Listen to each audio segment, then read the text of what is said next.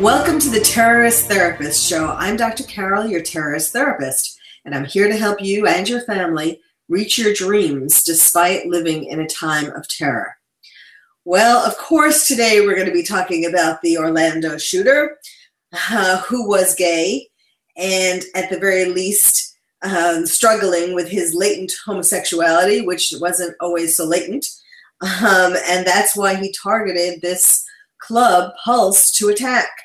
Now, you know, it wasn't just a gay hate crime, um, as some might like to claim, but um, he was a uh, he was an equal opportunity shooter. He was a terrorist. He ha- he hated um, he hated non-believers in Islamic extremism. He hated Americans and he hated gays because he hated himself.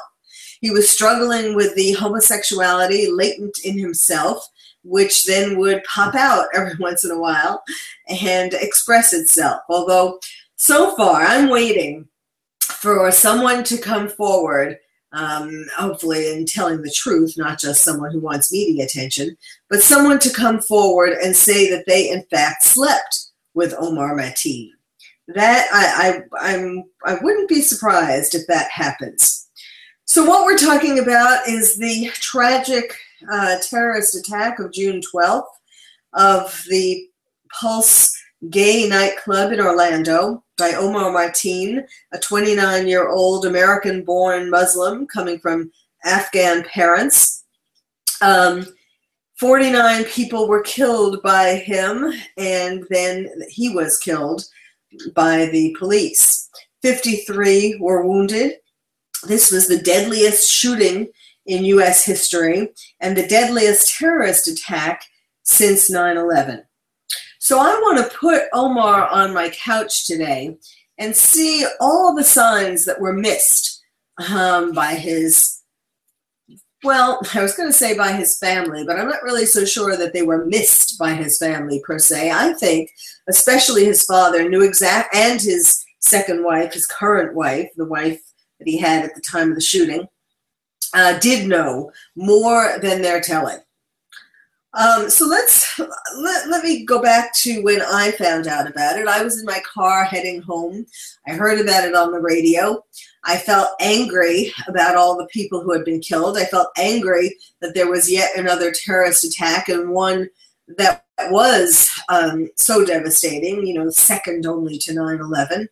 We, we've been, we Americans are in such a state of denial, uh, although with each attack, I mean, uh, after 9 11, um, Boston Marathon, um, the, um, you know, and then of course, I mean, the San Bernardino attack recently, and now this one. I mean, each of the, the only good thing about these attacks is that it is waking Americans up from their sleep, from putting their head in the ground, which is important in order to be able to become more resilient to future terrorist attacks. So here I am uh, hearing about this, feeling angry, not only feeling angry about the terrorists and terrorism and Islamic extremists and all of that, but feeling angry and unprotected by our government, by President Obama, who has done more than any other president to make us vulnerable to terrorist attacks and um, in fact, I call him a domestic terrorist himself. I think consciously or unconsciously, because of his own roots, um, Muslim roots, and and and being taught um, in um, the Middle East. You know, I, I, don't think that he has, at least unconsciously, given up all of those things that he was taught, the extremist views that he was taught and angry, um, particularly at the FBI. And this, I want to, um, I want to encourage all of you to insist that the FBI doesn't let people continue to slip through the cracks. People who then go on to commit terrorist attacks. So let's put good old Omar Mateen, good old, um, on the couch. Um, he um, starting with his, you know, whenever you put somebody on the couch, whenever I do as a psychiatrist, um, the first thing that you have to look at is their childhood and their parents and so on, what kind of influences they had, um, and what kind of traumas they had at, when they were young. So um, clearly, uh, Omar's father is a piece of work. uh, not only is he homophobic, but he is um, a supporter of the Taliban.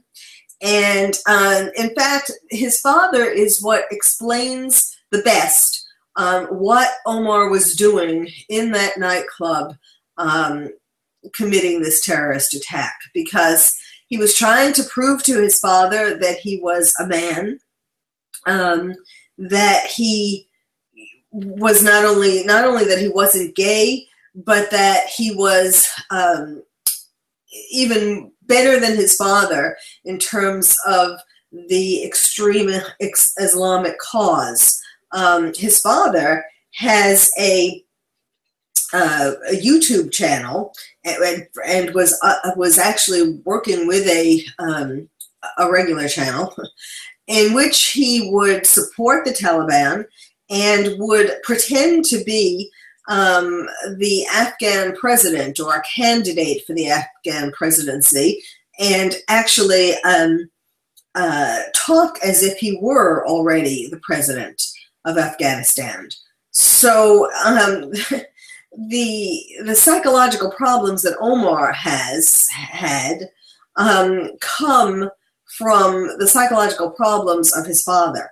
And in fact, his father was fired from this uh, this internet channel, this YouTube kind of channel, um, and one has to wonder why and whether they recognized some uh, psychological issues that made him unfit to continue to be on the channel.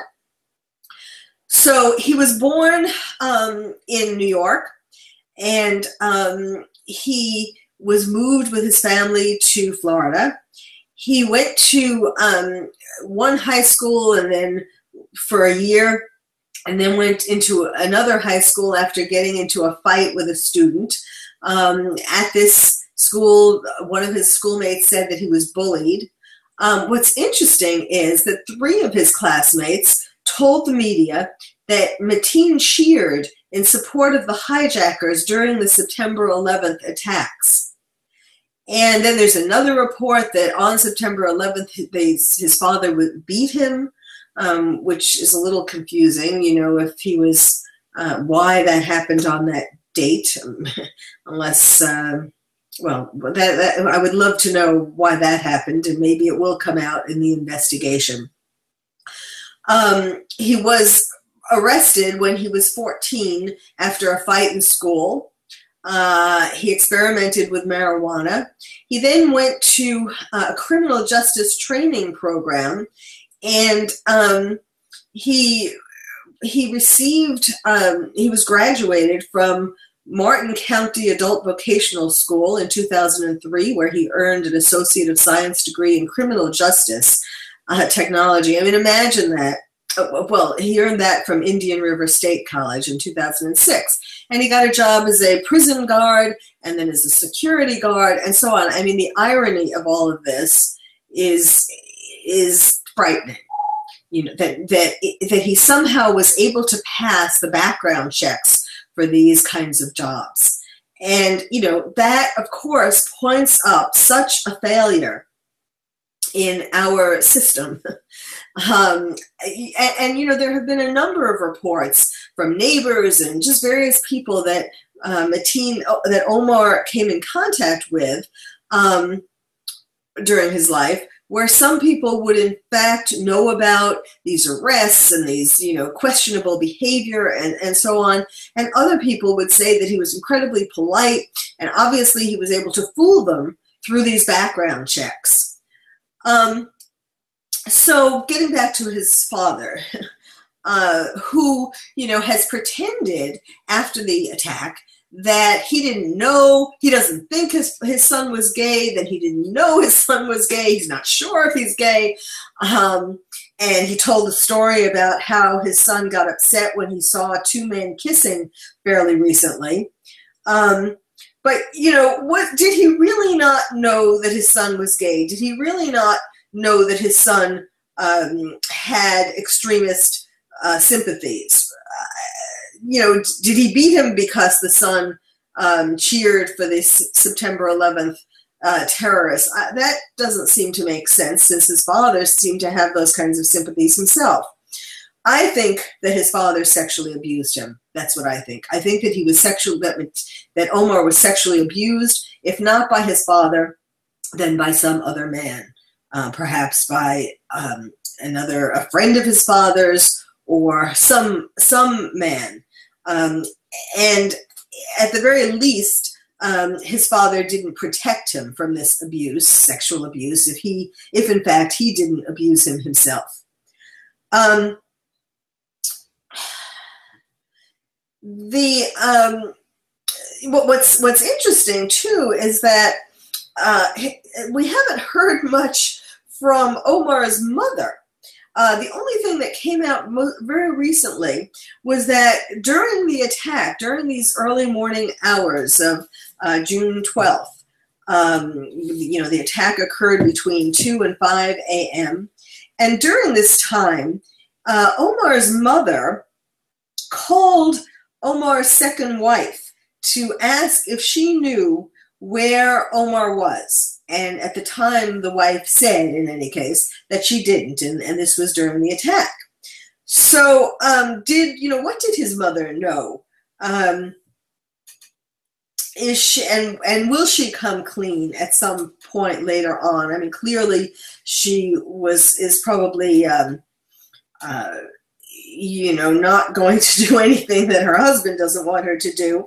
But uh, all of this is left to be seen. Now let's talk about Omar's first wife. We're following, again, I have Omar on my couch. I'm following his life chronologically, trying to analyze him and, and all of the warning signals um, that he gave off. Um, now, he, in 2009, he married a woman, uh, Sitora Yusufiy, who um, he met through MySpace. He met online. He, he met his second wife online as well. But anyhow, he married this woman and who came, who moved to Florida to be with him. And um, until she was rescued by her parents, who came to visit and soon realized how abusive Omar was. So she she said during at the beginning of their marriage he was very sweet and fun loving and so on, but um, but after a while she realized that uh, there was something wrong with him. Um, she has described him as traumatized.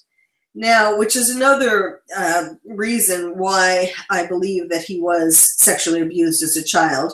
Uh, she said he had a temper, he took steroids, which of course, you know, contributes to people having uncontrollable rage attacks. Uh, she describes him as insane, abusive, physically and emotionally abusive, um, mentally unbalanced. She also described him as bipolar, though um, it's not clear that he was ever diagnosed that by a psychiatrist or any other doctor. But um, she has wondered while they were married whether, in fact, he was gay. She said he would preen in front of the mirror. He had certain bodily movements that made her think of him as possibly gay. And most of all, the selfies that he took. Not just that he took selfies, but the way that he posed in the selfies. And uh, I know you were thinking this. I was thinking this. To tell you the, to tell you the truth, the first picture that I saw of Omar at the very beginning of all of this, the first selfie that the media posted, um, the, the first thought I had was that this man is gay. Now, that may be psych- psychologically and politically incorrect, incorrect, not psychologically, but politically incorrect. Um, because, you know, theoretically one isn't supposed to just tell how by how somebody looks but at the same time i know you were thinking it i was thinking it and in fact as the news um, unfolded it turned out that he was um, is uh, in other words that he um, that he was struggling with this in himself I mean, he isn't anymore, but until, his death, he was struggling with that. Um, so then they got divorced after several months of marriage and her parents rescuing her. They came down to visit in Florida and they rescued her. And, and then Omar was free to marry his second wife, who is really a mystery and who still may be charged for um, knowing that he was planning this attack and not doing anything to report it. Um, she uh, married him in 2011. They have a three year old son. Um, what's interesting about her that uh, although she was born in America, her parents were Palestinian. So, you know, did she really not know that he was planning this, or did she condone this, or at least partially condone this? I mean, presumably she wouldn't have wanted her husband to die in the attack, or would she have to be a martyr? Um, she, in fact, uh, was was may well have been. I believe that she was, in fact, complicit in the attack. She has been reported to have visited certain places that he was uh, doing surveillance on, including the Pulse nightclub. Um, she uh, it's just like the san, san bernardino couple. You know what is this? These people learn that um, couples who shoot together stay together.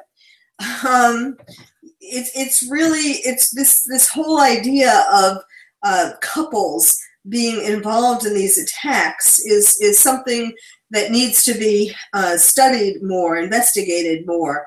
Um, and and what especially because of the fact that in these in the wife's background, just like in the San Bernardino attack, um, there is something that at least unconsciously would have made them want to um, go along with this attack. It isn't that they were these innocent victims, you know, oh my God, my husband is is going to do a terrorist attack. He's an ex- Islamic extremist. Really, that's terrible. Um, no, that didn't happen he um, also was beginning if he, if he didn't actually abuse her which of course would also explain why she would go along with his putting himself in danger um, if he didn't abuse her literally uh, physically then he did start uh, a, the cycle of abuse in that he isolated her from her family. He even he, and from driving. He didn't want to let her drive. Just recently did he let her take the test to get her license. And he wouldn't allow her to visit her, her family, who were in California, even when her father was dying. She got together money and, and managed to um, see him before he died, but he, her husband wouldn't give her the money to go visit him. And these are the early stages of what an abusive spouse does first isolate the woman from her family and friends and so and work and so on driving so this is very typical and um, some reports place her in a gun store with him. Um, so again, you know, could this have been prevented? Absolutely. Did these people know? I mean, the father, the first, the mother, the first wife, the second wife, absolutely. You know, and they had their reasons for not telling. But what about the FBI? They didn't have any reasons for not telling. They're supposed to be protecting us. And that's, you know, so it's not only a matter of being angry at the shooter, of course, and being angry at terrorists, being angry at extremists, of course, but also, don't we need to be a little angry at the FBI and other agencies that are supposed to be protecting us, our government, the president? Yes, we are. And we need to change that. Um, Omar was a gay man trapped in a Muslim family. He was not able to tell his father that he was gay, um, you know, which is part of the problem that if there wasn't so much uh, of a, you know, if Muslims or at least extremist Muslims didn't throw gays off buildings or stone them, um, then maybe there they wouldn't have to hide their rage. They wouldn't have to hide um, who they really are and because that's what's part it's not just um, islamic extremism and at least in omar's case um, it's also the rage the self hatred and the rage at having to hide who he is, who his identity is, not being able to be accepted by his family. When he killed the gays at Pulse, he killed his own latent homosexuality, the part of him that scared him.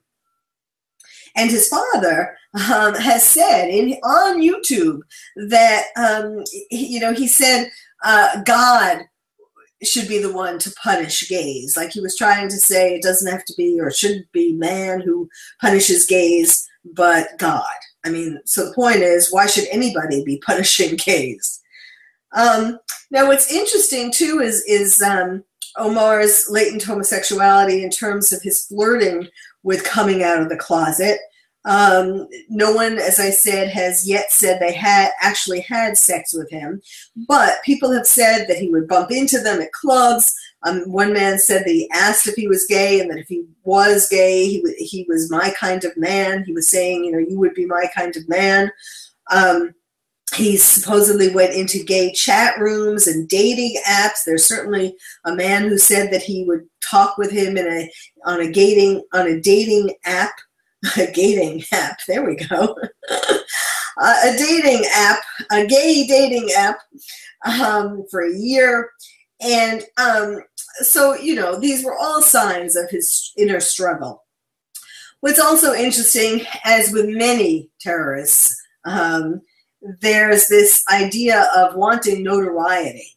So Omar, during the attack, uh, made 911 calls, pledging his allegiance to ISIS, you know, wanting to make sure he is known as um, doing this for ISIS. He also left Facebook messages to say that. Um, he also called a TV newsroom and said, I did it for ISIS. I did it for the Islamic State. And it's interesting how, um, yes, of course, terrorists want to be known, want to be martyrs, and want to be known as doing it for the Islamic State and doing it for, you know, um, on behalf of terrorism and attacking America and so on. But it's almost like um, he, the, the lady doth protest too much, methinks. Uh, you know, in other words, not wanting to say that it had anything to do with homosexuality or his homosexuality, but um, that I did this for ISIS. So, again, let's go to the, um, you know, I know what you're thinking also about about if we didn't maybe we should have more gun control. We shouldn't sell automatic weapons. We shouldn't sell guns. There should just be a clampdown on selling guns uh, because this is scary. And I used to be for gun control because I'm an anti-media violence activist. I, I for years, and um, I'm I try, have tried to teach people that media violence. I mean, you know, there have been incredibly um, an, a, an, incredible amount of studies showing that media violence causes people to become more aggressive. So I was for more gun control, but ever since Obama got into office, I've changed my mind. I now see, you know, there's the idea that um, with the Constitution, you know, America, the Second Amendment, and so on, and that was to protect America's freedoms. And I thought, well, you know, we don't need to, our government would always protect us, and we don't need to have arms ourselves. And yes, the more people who have guns, the more people who die, especially when there are children in the house. Um, there have been studies that show that it, it's more likely that a child will get killed uh, than the, that the person will need it for, for criminals, you know, for thieves and so on. Um, but now I see with Obama getting into office that we may well need to have guns to protect ourselves against our own government, not only terrorists and not only uh, criminals, you know, robbers who come to our house or other kinds of criminals. So I am, I am, I don't believe in gun control now, but I do believe that we need to have terrorists um, on a watch list, just like uh, Omar was not. Uh, I mean, he had been investigated by the FBI twice, twice. And now there's a story that comes out that the gun store told the FBI that there was a man who came in there not only looking for guns, but also asking about body armor, which they didn't sell and so on. And they warned, they, they picked up that there was something wrong with him, that there was something that was going to go down. but um, they called the FBI. Supposedly, the problem was that they didn't know uh, Omar Mateen's name, and the uh, video that they had in the store was too grainy to um, show who it was. You know, I think we need to fix the videos in gun stores. Hello. Um, but anyhow, the FBI investigated Omar twice for things he was saying to his to his coworkers, uh, showing that he was a terrorist sympathizer, and um, and his friend his contact with with known terrorists, uh, an American who went to the Middle East and uh, was a suicide bomber and so on. And yet they closed the investigations and they didn't put him on any watch list. And that was how he was able to get guns and, um, uh, you know, what needs to happen is that when when the when the FBI investigates people for uh, for a question of terrorism, and there's enough um, reason to do these investigations, they should be put on a terrorist watch list that should be sent to airports and airplane companies and airlines and uh, gun stores, gun uh, any pl- places that people can buy guns, and of course security jobs. Like, duh, do, do, I really need to be saying this? And I'm sure you're thinking the same thing. That is, this is like so self-evident. Why do we have to be um, telling the FBI this? And if we do have to tell the FBI, how safe are we? Anybody, I mean, the things that caused the FBI to investigate him to begin with were serious enough. Those things that we know. And the killer is, so to speak, the killer is that the FBI has said that they wouldn't do anything differently. Really? So what does that mean? That more terrorists are going to are going to escape their investigations. The investigations are going to be closed, and they're not going to be put on terrorist watch lists. And they're going to be allowed to buy guns, allowed to fly, allowed to have security jobs.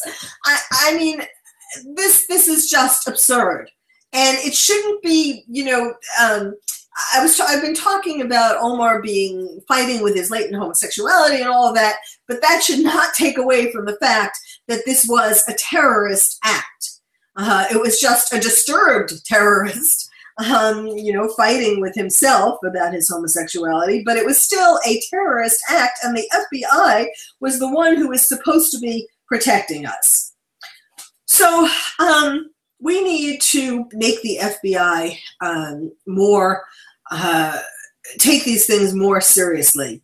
You can do things like writing to your congressman, speaking out, writing online, uh, writing to the media, um, calling into the media, and and most of all, be very conscious with elections coming up. I mean, thank goodness it's an election year, and um, as I have said in a previous podcast, you need the number one issue on the ballot that you should be thinking of when you make your choices uh, in the election is who is going to protect you the most from terrorism because that yes there are other issues there are other things you might not agree with and yes it is trump who will protect you the most and there are other things that you might not agree with that he says or you might not agree with his personality but you know we need to think of being protected by terrorism first now, um, here's the Ask the Ter- Terrorist Therapist part of the show where I answer your emails and questions.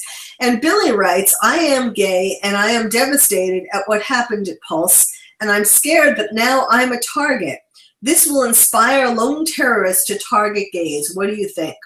Well, Billy, I mean, I hate to tell you this, but there are, ter- you know, there's such a thing as copycat crimes people copycat things they see in the movies or on television in general. I'm not talking about gays, gay crimes in particular, but just in general, people are inspired um, by what they see to commit the similar kinds of crimes. Um, like Natural Born Killers, that movie inspired couples to go across America and, and have serial killings. Um, but so, yes, you know, there is that risk and it is probably likely, well, we had the guy in California who was found in, in Santa Monica with an arsenal of weapons, and he said he was going to the gay pride um, parade. And now there have been varying reports as to whether he said he was going to harm anyone during the parade, but um, but he was. We do know he was planning to go to the parade, and he did have an arsenal of weapons. So that in itself um, was scary. Um, so yes, there might be that you know that might give some um, terrorists the idea, since you know uh, that is not allowed. Um, being gay is not allowed uh, in the Muslim religion, and particularly with um, Islamic extremists. So yes, it might give people the idea, but um, but that doesn't mean that you should stop, uh, you know, doing what you would normally enjoy.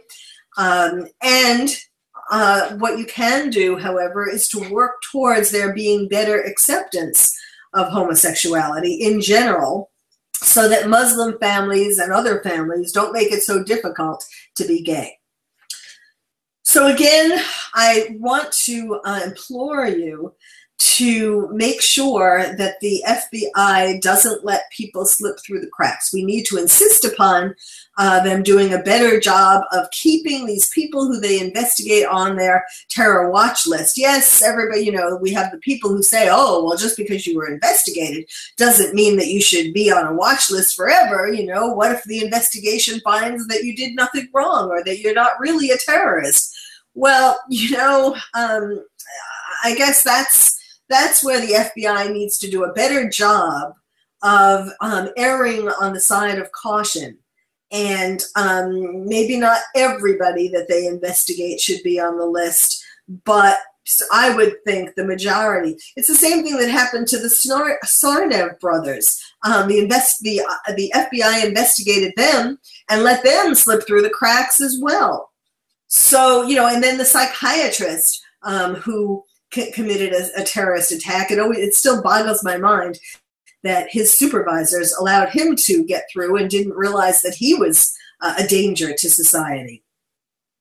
So please um, make your voice heard and make sure that the FBI doesn't let people slip through the cracks.